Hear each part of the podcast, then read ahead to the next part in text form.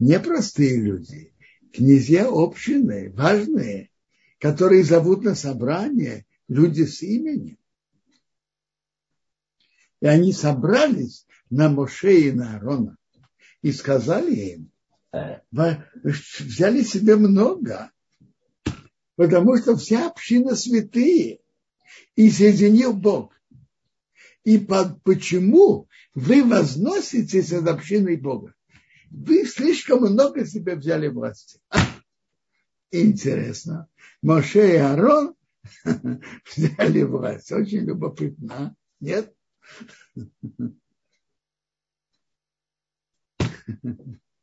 Моше скромнейший из людей, которого Бог столько должен был уговаривать, что он пошел в Египет. И Бог его уговорил, чтобы он руководил еврейским народом.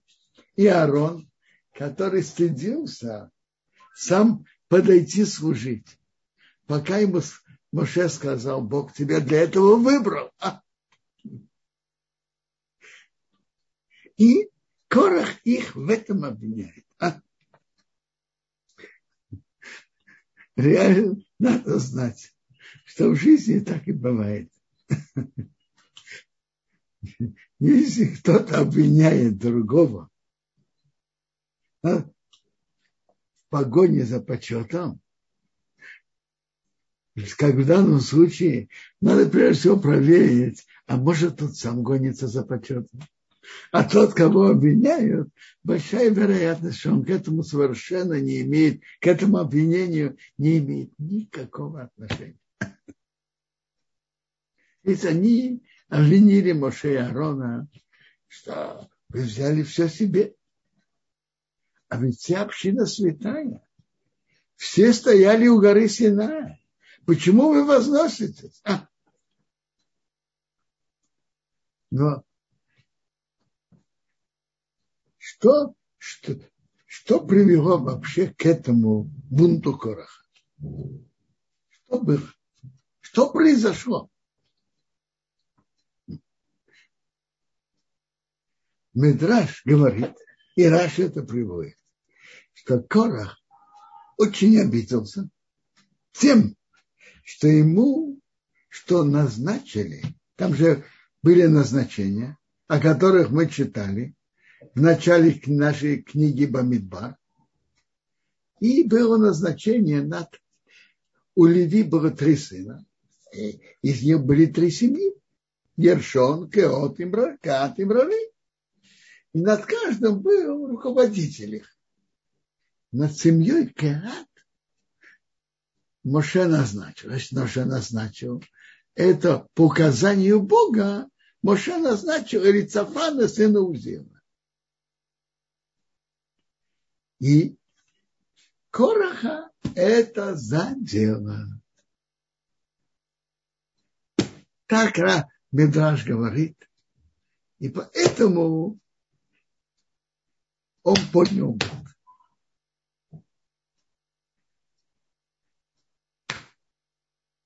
Но тут задается, задается простой вопрос. Когда было назначение Рецафана Ценузи? Сына Узиэля. Когда? Мы читаем в начале книги Бамидбар второй месяц. Второй месяц это и я.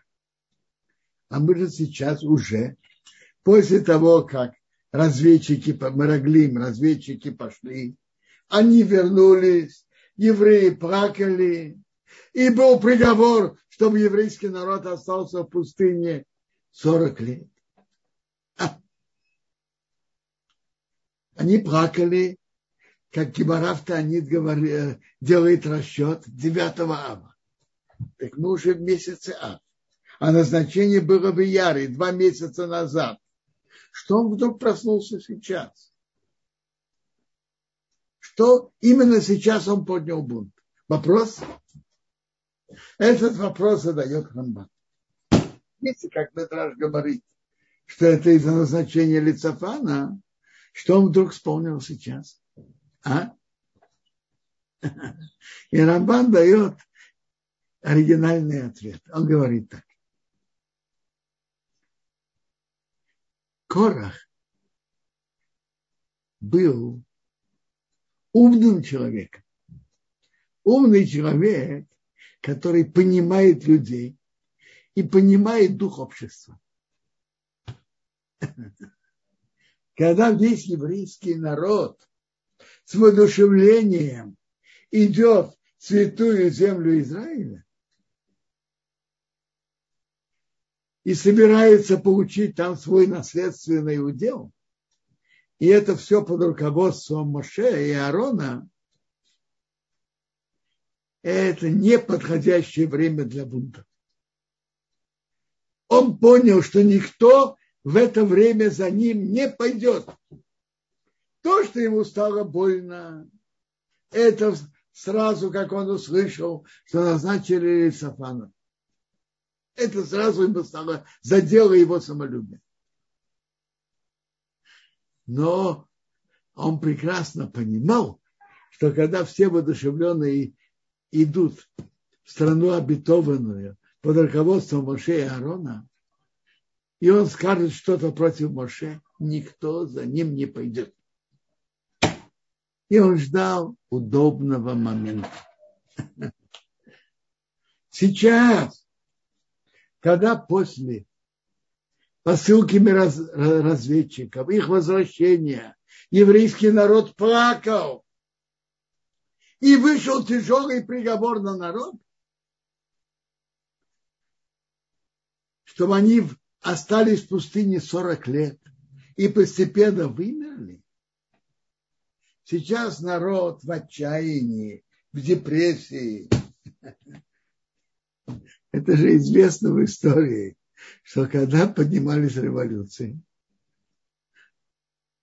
во времена отчаяния, это хорошее, подходящее время.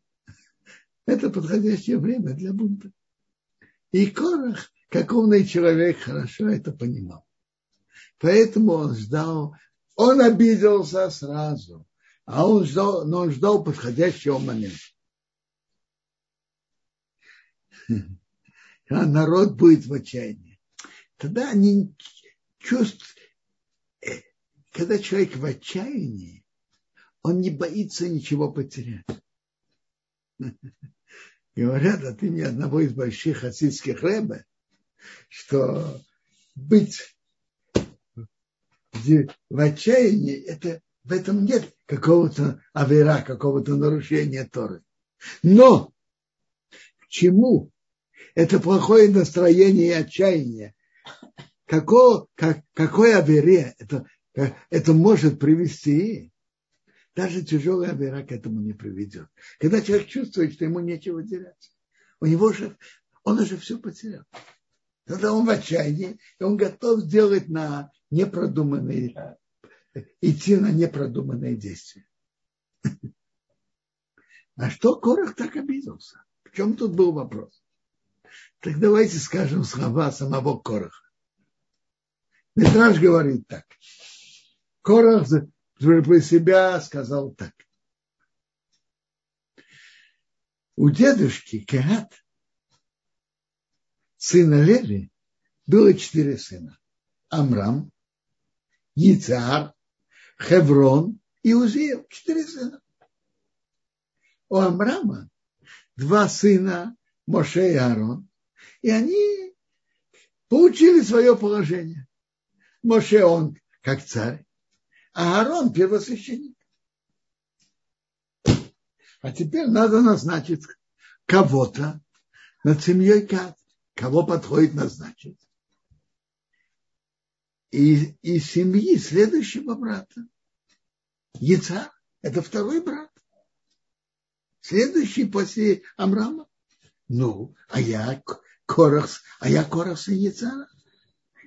Но я умный, уважаемый. Приводит, Медрашим приводит, что Корах был умным, уважаемым. Приводит, что он был из тех, который, который нес ковчег. Это самый святой предмет, предмет мишкания. Ведь семья Кеат, они несли святые предметы. А самый святой предмет какой был? Ковчег. И Кораху это доверяли. Не каждому это доверяли.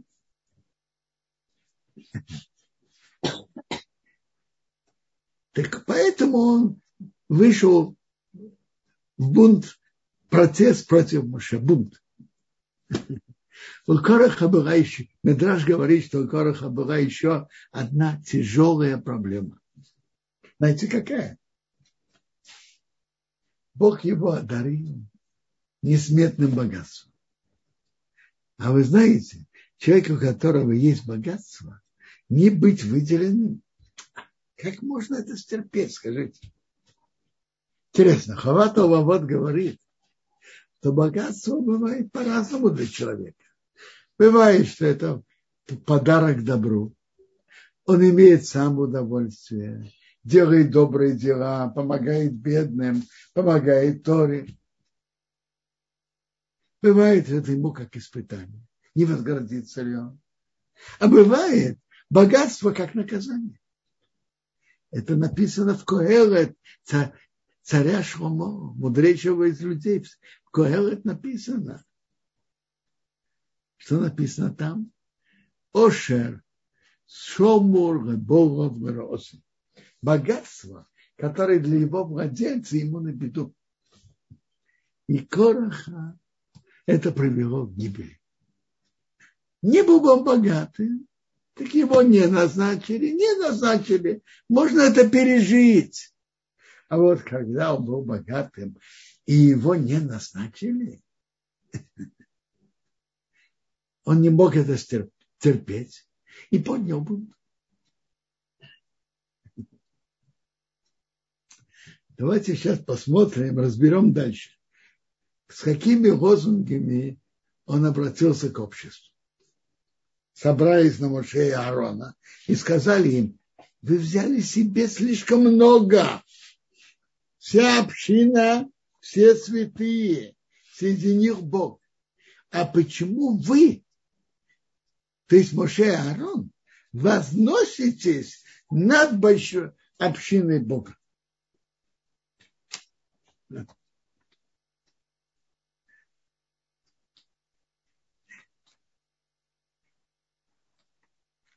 На первый взгляд, Корах должен был бы сказать совсем просто. Он должен сказать просто. Тут сделана несправедливость. По старшинству. В семье Кеат есть там братья, сыновья Лей. Это, прошу прощения, сыновья Кеат. Амрам, Ицар, Хеврон, Узиэль. То почему вдруг назначить Рецафана, сына Узиэля, самого младшего, более подходящего, назначить меня? Я умнее, я старше, я лучше понимаю в людях и так далее. Ну, так он должен был бы выступить. А он говорит другие слова. Все святые, все были у горы Синай, все слышали слова Бога, которые он говорил, десять речений. А почему вы возноситесь? А. Интересно. В Гемаре Санэдрин рассказывает интересная беседа между он с сыном Пелата, который упомянут в начале, а дальше он пропадает, и он не упоминается вообще. Так ему жена подходит и говорит: послушай, он, зачем тебе весь этот бунт? Зачем? Если Моше главный, то ты только ученик. А если Корах главный, ты тоже только ученик. Другими словами, что ты от этого выиграешь? Для чего тебе это? Поднять спор на Моше – это преступление. Ты Корах, я еще понимаю, он хочет что-то выиграть. Он хочет получить назначение. А ты? Зачем тебе лезть в это болото? Зачем? Ты же ничего от этого не выиграешь. Если Моше главный, ты ученик. А если Корах главный, то ты тоже ученик. Так э, Зачем тебе это? А? Интересный разговор. И, и он не отвечает, что это не так. Он с этим вполне соглашается. А тут мы слышим совсем другие слова. Мы слышим все святые. Почему вы возноситесь? А, совсем, совсем другие песни. Ответ очень простой. Есть лозунги, которыми обращается широким народным массам. А есть то, кто знает, те, кто ближе к руководству революции, к бюро партии, или, как тут говорят, ближе к пирогу. Они знают, о чем идет речь. Так он Бен-Пелет и его жена прекрасно знали, о чем идет речь. Кто какое положение займет. Ну так почему же Корах не обратился просто? Дорогие братья, тут совершена грубая несправедливость, невзвешенность, неверное действие. Я старше Элицафана. Надо было меня назначить. А назначили, назначили Элицафана. Это неверно, непродуманно, несправедливо. А почему Корах говорит по-другому? Очень просто. Корах был опытным политиком и хорошо понимал чувства людей, на что они клюнут, пойдут, а на что нет. Если он заявит так, что допущена несправедливость, надо было назначить меня, а назначили Ицафана, знаете, что ему скажут? Корах, может быть, ты прав, может, ты не прав. Но даже ты прав. Какое это отношение имеет ко мне? Тебя обидели. Тебя обидели. Понимаю. Но какое это имеет отношение ко мне?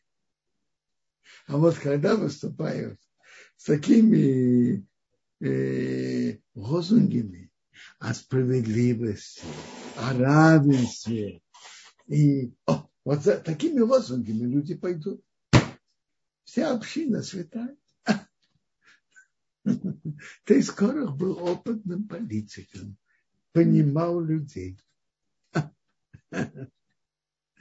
Скажите, лозунги Кораха о равенстве, о справедливости. Вы где-нибудь слышали подобное, а? Мне кажется,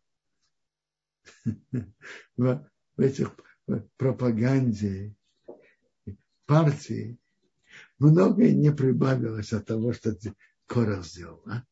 Так есть, как, как, как и у Кораха.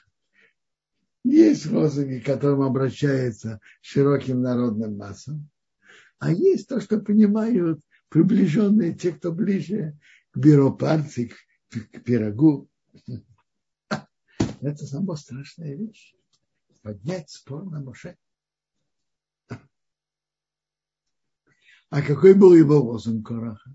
Папа Зацал говорил так, что Корах говорил так. Э, Законы Торы Моше передает, да, это верно. А вот назначение, это уже Моше сам назначает, решает. Сам решает. Может быть, э, просит Бога назначить, но Моше сам решает.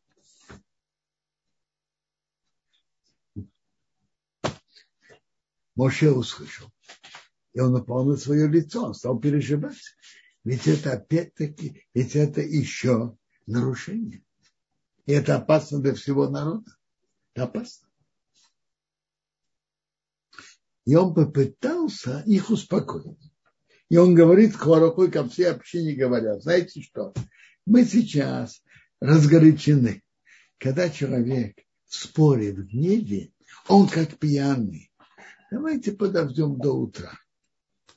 Утром Бог даст, даст знать, который его, святого, как он приблизит его, кого он выберет, приблизит его к, ней, к себе. То есть так, тут было в принципе два, два спора. Тебя к Кораху присоединились, есть кто говорит, из колена Рувена, а есть только их, которых было первое колено, но они не получили никакого особого назначения. А есть, кто говорит, что тут присоединились первенцы. Ведь первенцы раньше служили. С момента, что многие первенцы участвовали в грехе золотого тельца, их Бог велел заменить на левитов. Так были такие, которые хотели стать левитами, и были левиты, которые хотели стать коаним. Поэтому тут двойное выражение. Святое – это быть коаном, служить сам в храме, и служить службу левитов, кого он выберет.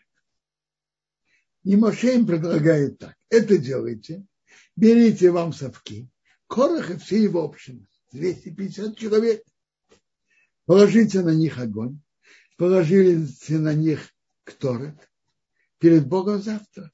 И будет человек, которого Бог выберет, он святой. Вы взяли всех слишком много. То есть кого Бог выберет? Почему Моше предложил кторет, пахучий состав? Во-первых, это очень любимая служба в храме. Очень любимая. Во-вторых, когда принесли кторет, не спрашивая, по своей инициативе, Надав и Авиру, два старших сына Аарона, они погибли. И тут было какое-то предупреждение.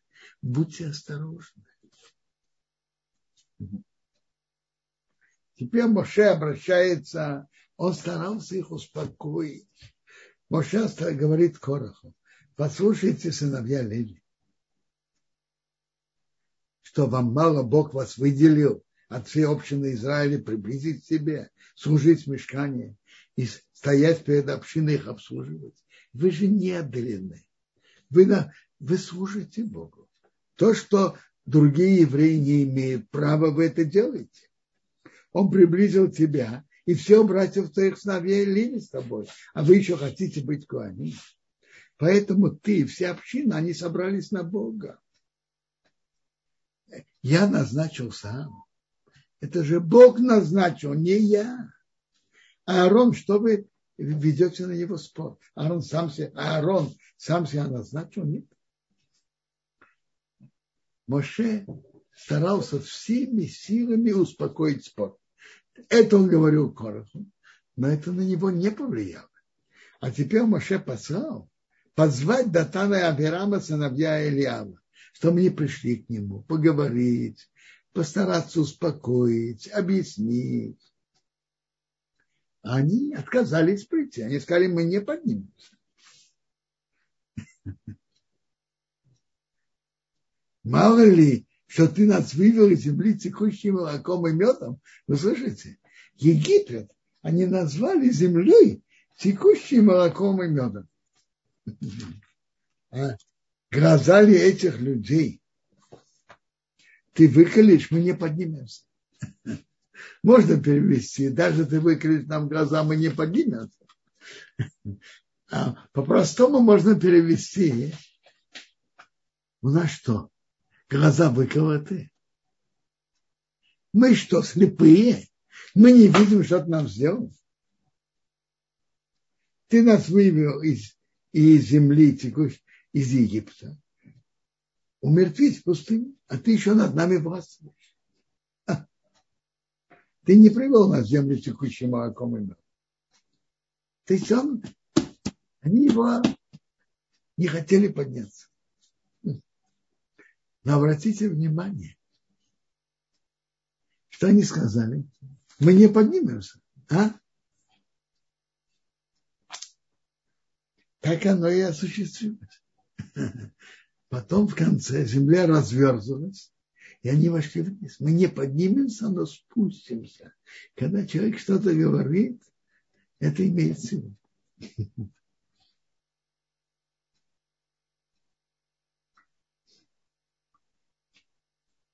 Миша обратился к Богу, не поворачиваясь к их подарку, Я у них ничего не взял. Ни осла не брал, не делал плохое никому из них. Даже когда я ехал в Египет из Медьяна, так я должен иметь, тогда ехали на ослах. И мне нужен был осел, но я ехал на личном осле, не на общественном. И Моше сказал Кораху: ты, вся твоя община, двести пятьдесят человек, будьте перед Богом, ты, они и Арон завтра. Каждый пусть возьмет свой совок, положит пахучий состав и принесите перед Богом. И, и ты, Арон. Они так взяли и положили пахучий состав, встали у входа в Элму.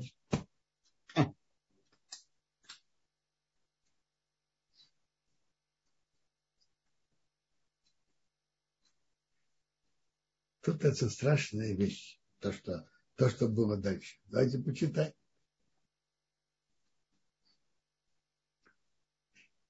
Корах собрал на них всю общину, входу Элмы, и показалось, показался почет Бога. Значит, он собрал.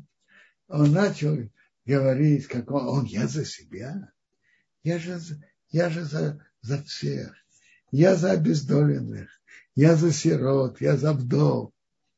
Вот эти Моше, два человека, Моше и Арон, узурпировали себе всю власть.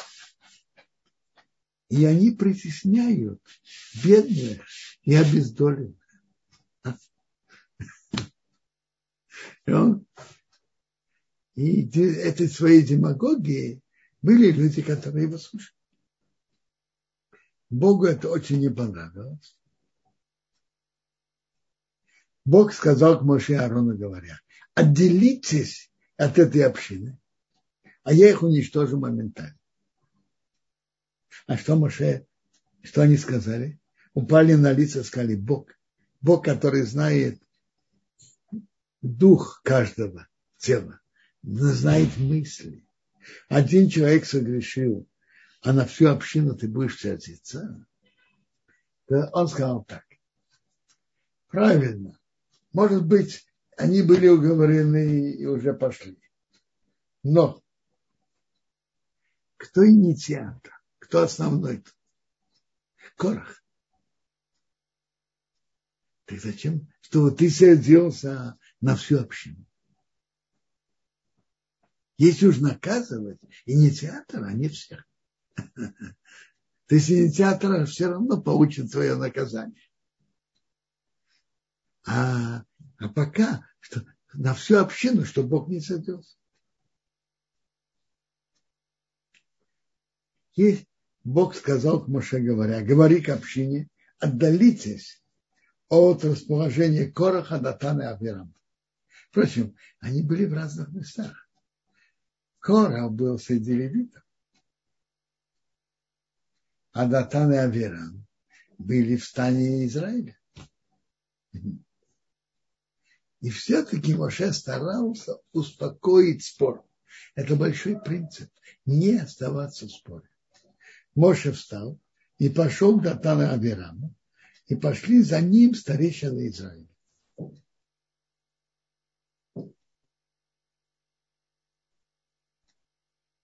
Он хотел с ней их успокоить, но они не были готовы с ним говорить.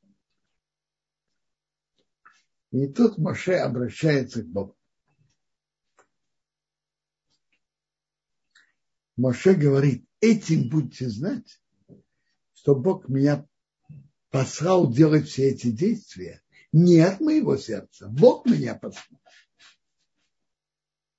То, что я дал назначение Арону быть коэном, и то, что левиты служили, помогали коэнам в храме, Мишкане.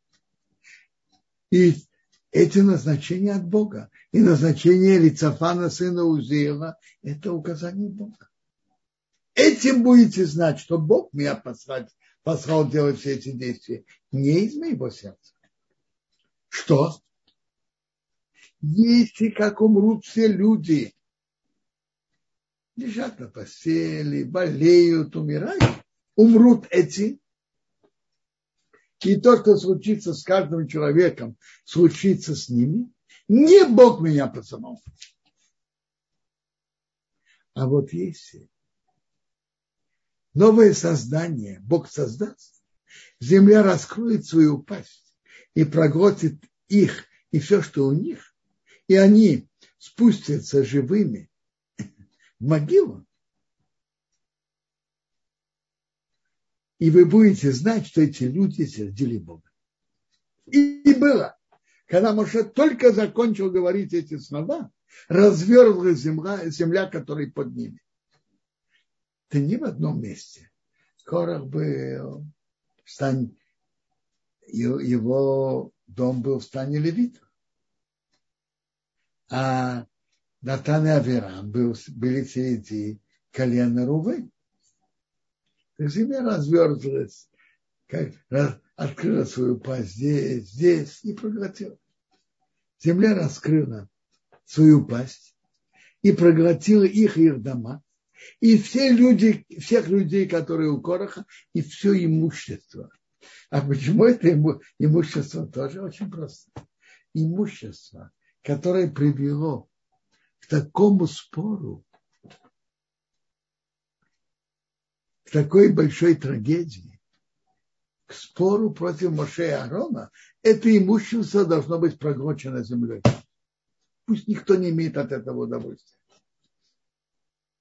И они спустились, они, все, что у них, все живые, могилу, земля их покрыла и пропали из общины. Из общины. А все евреи, которые вокруг, убежали. Потому что они сказали, как бы земля нас не проглотила. А огонь вышел от Бога и сжег двести пятьдесят человек, которые принесли пахучий состав.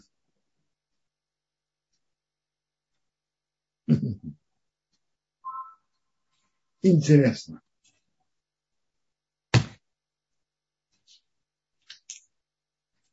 Всегда, когда были какие-то бунты, так были какие-то нарушения, Моше всегда молился за них, за, за нарушивших перед Богом. А тут Моше как раз наоборот. Просил Бога, что они были наказаны. Почему? Что тут произошло? А? Вопрос?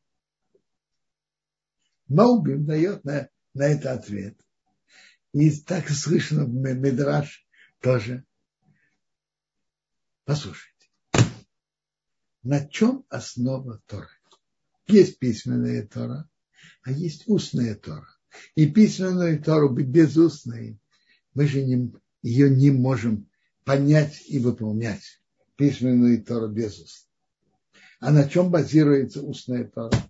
Что Моше, слышали от Моше, Моше передал народ, народу, передал своим близким ученикам, передал всем, и дальше идет традиция устной Торы. Если кто-то поднимается против доверия Моше, это ставит под опасность всю, всю Тору, всю традицию устной Торы. Если один скажет, назначение Моше делает сам, ну, а другой скажет, а вот этот закон Моше сказал сам. Это ставит под опасность всю Тору.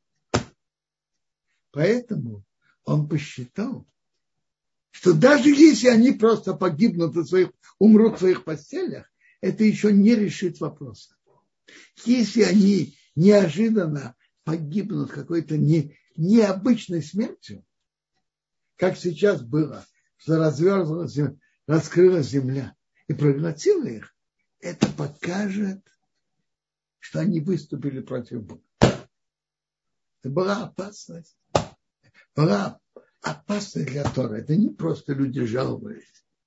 Поэтому Моше так сказал.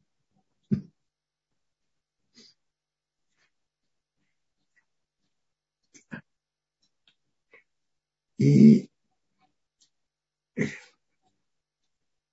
теперь Моше со своей стороны старался успокоить спор, старался говорить скоро. Это называется «Ин мамзиким бамахрикис». Не оставляют вопрос в споре. И он говорил с Корахом. И собирался говорить Датаном и Авирамом, но они не пришли к нему. Когда он пошел к ним, они не были готовы с ним говорить. Но все-таки то, что Моше старался, старался успокоить спор и не оставаться в споре, спасло многое. Что это спасло? Во-первых, пока Моше этим занимался, он шел к Датану и Авираму, пока сыновья Кораха начали думать, кто прав, Моше или наш папа. Приводит Медраш, что Моше зашел. Так тут был вопрос, встать, встать перед ним или нет? Встать. Но же папа наш спорит с Моше. А с другой стороны, надо, с, другой, с одной стороны встать. Мы же его ученики, Моше наш учитель, должны уважить и встать. С другой стороны, он же сейчас спорит с папой. Они решили не делать личных расчетов, встать перед учителем. И они обратили внимание. Моше говорит, а Корах ему ничего не отвечает. Почему? Корах был умным и хитрым. Он понимал, что Моше умный, и он знает, что он говорит. И если Моше будет говорить, а он будет ему отвечать, то Корах ему ответит, Моше ему дальше ответит, и ему не будет что ответить, и он будет вынужден признать, что Моше прав. Поэтому Корах ничего не отвечал. Сыновья поняли, что Моше прав, и в последний момент они исправились, и они поняли, что Моше прав, и вышли из всего этого спора. И хотя земля разверзлась, они на какое-то мгновение попали в землю, но потом они, как говорится, были в тепленьком местечке внизу, и потом Бог их вывел, и так они спаслись. Сыновья Кораха спаслись и вышли из всего этого спора. И тем, что Моше старался успокоить спор, так он спас этих трех сыновей Кораха. И знаете, кого он пока, пока был спасен? Он, сын Пелета, был спасен. Мы уже упоминали, что его жена к нему подошла и сказала: дорогой он, что тебе выйдет от этого спора? Если Моше главный, ты ученик, ты никто. А если Корах будет главный, ты опять ученик, ты никто. Ведь, ну, мы же обещали, мы же поклялись. Но она ему предложила, предложила стаканчик вина, затем, наверное, еще стаканчик и еще, пока он заснул. Она разняла волосы и плата. Решающий момент. Ждут одного из центральных в этом бунте. Он стучаться никто не открывает. Открыли дверь. Жена с распущенными волосами, с, открытой, с открытыми волосами. Нескромно убежали. Так. Он спасся. Он проспал бунт. Это говорит нам уже Медраш. Это Гемара.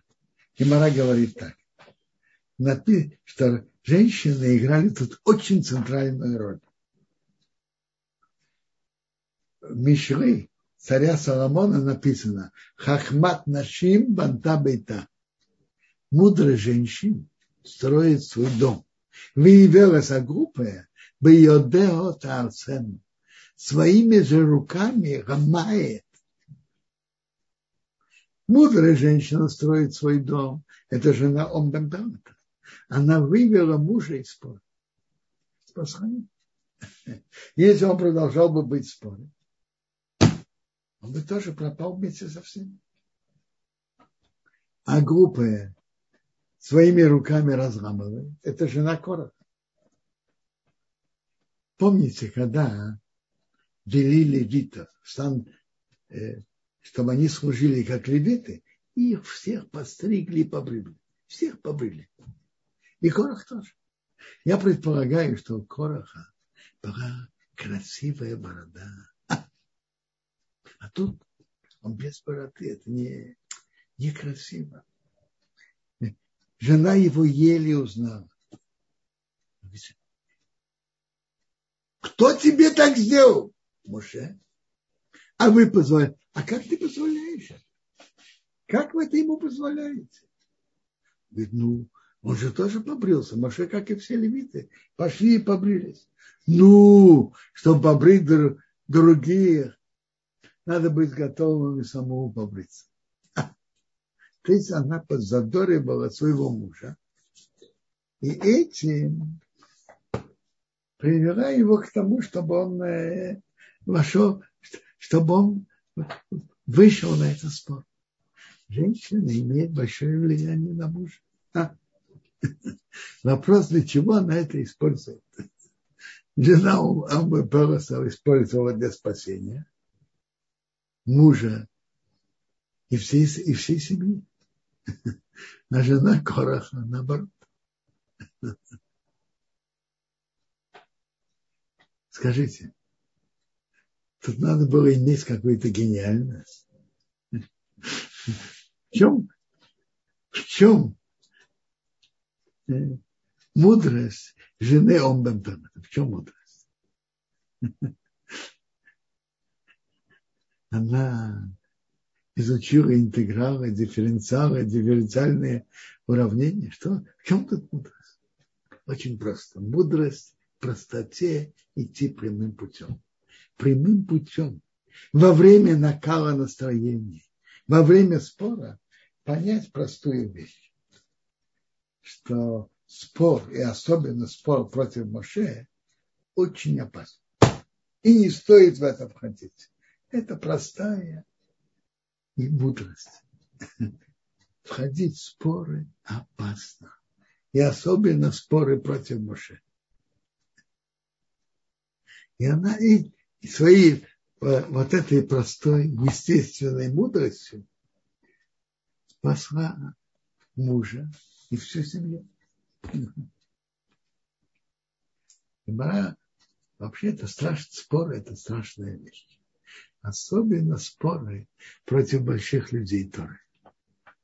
В этом надо быть особенно осторожным, потому что это очень опасно.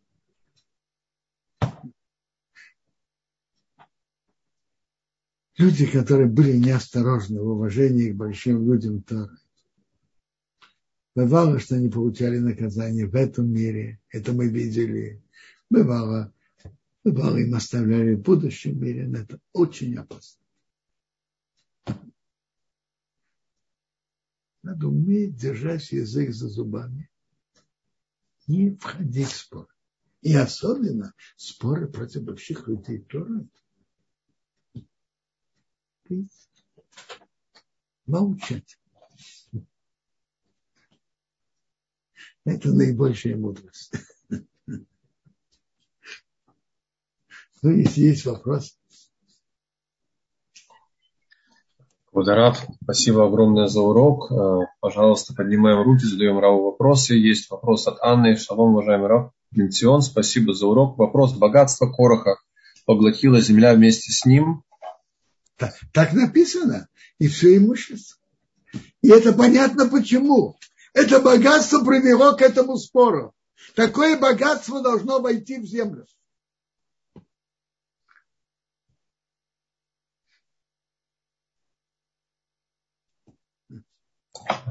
Спасибо большое. И смотрим еще вопросы.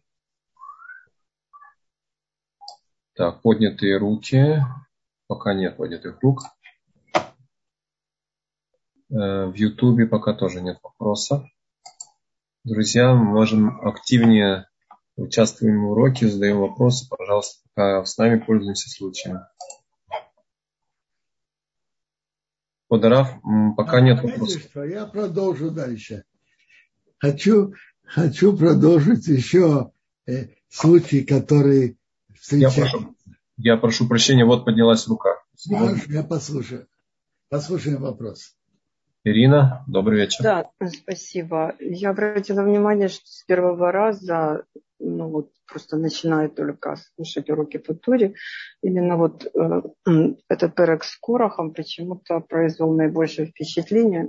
И вот так он отдельно и до сих пор э, всегда хочется именно этот урок с большим вниманием послушать и больше узнать. Не знаю почему, может быть, у каждого есть свою, да, какую-то любимую часть, какой-то перек в Торе, или более интересный, или более загадочный. Он действительно очень, как говорят, powerful. И, наверное, нам больше понятны все эти уроки, которые можно извлечь. И то, что произошло, наверное, было причиной многих, как говорится, несчастий, того, что происходило на, на земле, все эти революции, все вот, в общем-то, да. Так вот, вопрос я слышала, что, боюсь неправильно сформулировать, и что из-за того, что они вошли живыми, да, в землю, то есть, что как бы в будущем, ну, считается, что у них... То есть у Кораха вот, как бы, удел в грядущем мире. Он как бы, вот я, я просто боюсь косноязычно сказать, но вы, наверное, понимаете, что я имею в виду. А, да. да, да, вот объясните то, что я не могу. Санэдрин, да, да. Детство обсуждается. И при, приводится, что они потеряли долю в будущем мире. В будущем мире тоже. Так, так в Гемаре на этом говорится про них. Все-таки потеряли, но есть спор, да, что наоборот да, может быть да. как раз. О, как раз давайте откроем Гемару на месте.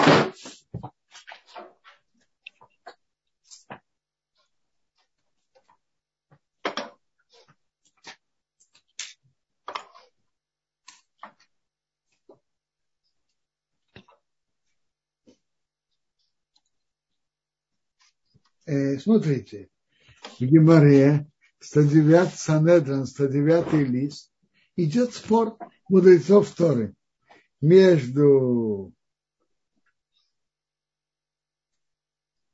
между Раби Акивой и Рабью де Бенсейра. Раби Акива говорит, у них нет доли в будущем мире, а Рабью де Бенсейра говорит, что да. Ну не поясняют, почему, да. Или связано это, с тем, что... В этом, месте, в этом месте они не поясняют. Но, может быть, это связано с тем, что э, все-таки у Кораха вот вопрос, который он не захотел решать спокойно, и этот вопрос, как бы, наверное, мог бы обсуждаться и, возможно, решился бы в его пользу. Возможно, здесь есть вот эта та зацепка, которая... То есть у него какая-то его правда была, просто как он ее выразил, за это он, за это он был наказан. Может быть так? Послушайте, я не знаю. Послушайте. Назначение Элицафана, это же не Моше. Это Бог назначил. Вопрос другой. Возможно, если бы он не поднял спор, я слышал, что приводит, что, кажется, в Зоаре приводится, что Корах ждал какое-то другое важное назначение. Так я слышал, что в Зоаре приводится. Назначение главным на Кеат. Это Моше назначил, это Бог назначил, не Моше. Но приводится, что если бы Корах терпеливо молчал, то он, его ожидало бы другое важное назначение. Кажется, говорят, важнейший леви. Как есть Коэн Гадол, было бы леви Гадол. Да, спасибо большое. Спасибо. Интересно. Медра мы, нам рассказывают наши мудрецы, что Корах, то, что он ошибся, он видел цепь, великую цепочку, которая из него в будущем выйдет. И поэтому он был уверен, что он выйдет сухим из воды. И как это? Из меня выйдет такая большая цепочка, а, а я буду молчать, я буду сбоку. А вы знаете, как раз вот из этого он мог бы, из того, что он видел, он мог бы прийти к совсем противоположному выводу. Знаете, что, что он мог бы сказать? Смотрите, я не получил назначение. но ведь у меня великое будущее, такие потомки, такая цепочка великая. Из него вышли левиты, которые пели. Из него вышел великий Шмуэль, о котором говорится как раз во вторая. Он же мог и, и верно прийти к противоположному выводу. Правильно, меня сейчас не назначили, но у меня выйдет великое потомство.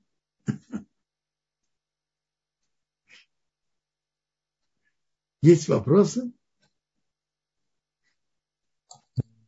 Сейчас мы смотрим, Кодоров. Смотрим еще в Ютубе, есть ли там вопросы. Э, нет, пока нет вопросов. Нет. Так интересно. Из него вышел великий пророк Шмуэль, который приравнивается к Моше и Арону. Но то, что, то, что он не видел, он был уверен, что он останется. Когда ему Моше сказал, из тех людей, которые принесут Тору, только один останется. Остальные погибнут. Он говорит, ну, я останусь. И у меня же должна быть великая цепочка. Но цепочка из него вышла, а он нет. Хотел бы привести интересное место в Талмуде. Бывает иногда, большие люди Торы в каких-то вопросах имеют разные мнения. Надо. У каждого человека есть учителя, большие люди, за которыми он идет. И это понятно. Но вмешиваться, выступать против других не надо. Это очень-очень опасно. Гемара нам рассказывает. Гемара нам рассказывает историю. В трактате Вова Митци. Интересная история. Рыболозов, сын Рабшимена Бенихоя, был великим человеком, большим цадыком, большим, большим человеком в Торе. Он сделал какое-то общественное действие, на которое были мудрецы, был и другой мудрец Торы, Рабби Йеошуа бен Корха, который считал иначе, что так не надо было поступать. Гемара нам рассказывал, что Рабби Йеошуа бен Корха послал Рыболозов в Рабшимен письмо. Хомец бен Яин, уксус им вина. Другими словами, папа твой был отборным вином, а ты испортился уксус. Я, я просто объясняю слова, что было написано. До каких пор там ты делаешь что-то и то? Раболозов Рабшимен ему спокойно на это отвечает. По делу. А Рабби Йеошуа бен Корха пишет ему еще письмо. И, как говорится, идет такая переп... спокойная переписка между двумя великими мудрецами Торы, Раболозов Рабшимен и Рабби Йеошуа бен Корха. А? Раболозов Рабшимен проходит по улице, и какой-то прачечник сказал Раболозову Рабшимену то же выражение. Уксус им вина. Хомец бен яин. Гемара рассказывает, что произошло с тем, с тем человеком. Страшная вещь, как он на месте погиб. Страшная история. Задается вопрос. А ведь Рабби Йеошуа бен Корха сказал, послал в письме Раболозов Рабшимен тоже выражение. Ну, очень просто. Большие люди между собой спорят. И они спорят о, о, о подходе, как себя вести. И они иногда выражаются резко один относительно мнений, относительно пути другого. Это их дело, их право. А ты, что ты прачечник, ты, где ты находишься, где мудрецы Торы, куда ты лезешь? Это страшная вещь, и надо эту гемару помнить. Не молчать, не вмешиваться. Даже когда у больших людей Торы есть разные мнения, молчать.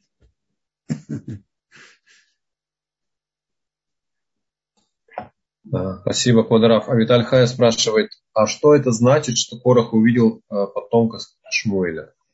Нет, я не, я не знаю, увидел он потомков Шмуэля.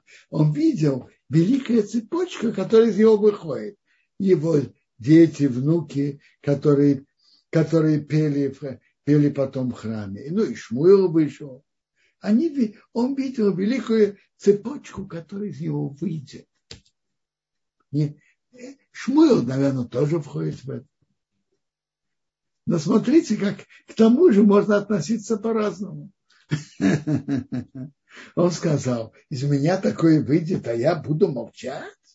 Я буду сбоку? Я ничего не получу? А он же мог, мог сказать совсем по-другому. по-другому. Меня не назначили, ну, но из меня же выйдет такая великая цепочка. Такое потомство из меня выйдет. И не входить в спор. Есть еще вопросы? Сейчас мы смотрим. Нет, вопросов пока нет. Но... Да. Что но? Да, пока нет. У нас осталась буквально одна минутка. Видите, эта глава нас учит быть предельно осторожным, отдаляться от споров. И особенно отдаляться от споров против больших людей тоже. Это, это большая опасность.